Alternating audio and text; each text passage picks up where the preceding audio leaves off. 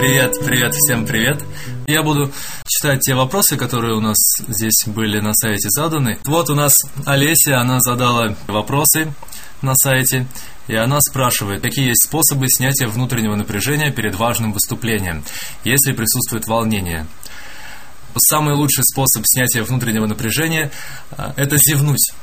Вот, потому что все напряжение, оно у нас скапливается в гортане, в горле, в гортань зажимается. И, соответственно, чтобы его снять, нужно просто расслабить гортань.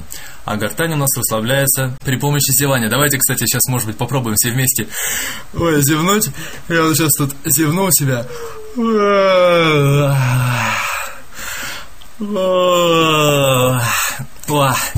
Вот, сладко зевать это очень полезно. То есть, если вам предстоит какое-то выступление, вот, или нужно, нужно петь, или что-то еще, и вы чувствуете какую-то скованность, зажатость в области горла, то просто пару раз зевните перед этим.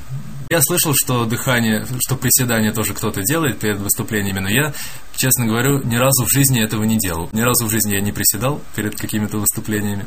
Вот, а зевать зевал. Еще, кстати, перед выступлением есть такое очень хорошее упражнение, тоже, может быть, вы его знаете, это э, злодейский театральный смех вот, который вот этот вот да, то есть оно тоже хорошо голос прочищает, настраивает, и, соответственно, голос после этого у вас уже звучит хорошо и придает тем самым уверенность к выступлениям. Ну что ж, друзья, спасибо вам, успехов, хорошего настроения, зевайте и до новых встреч, до свидания.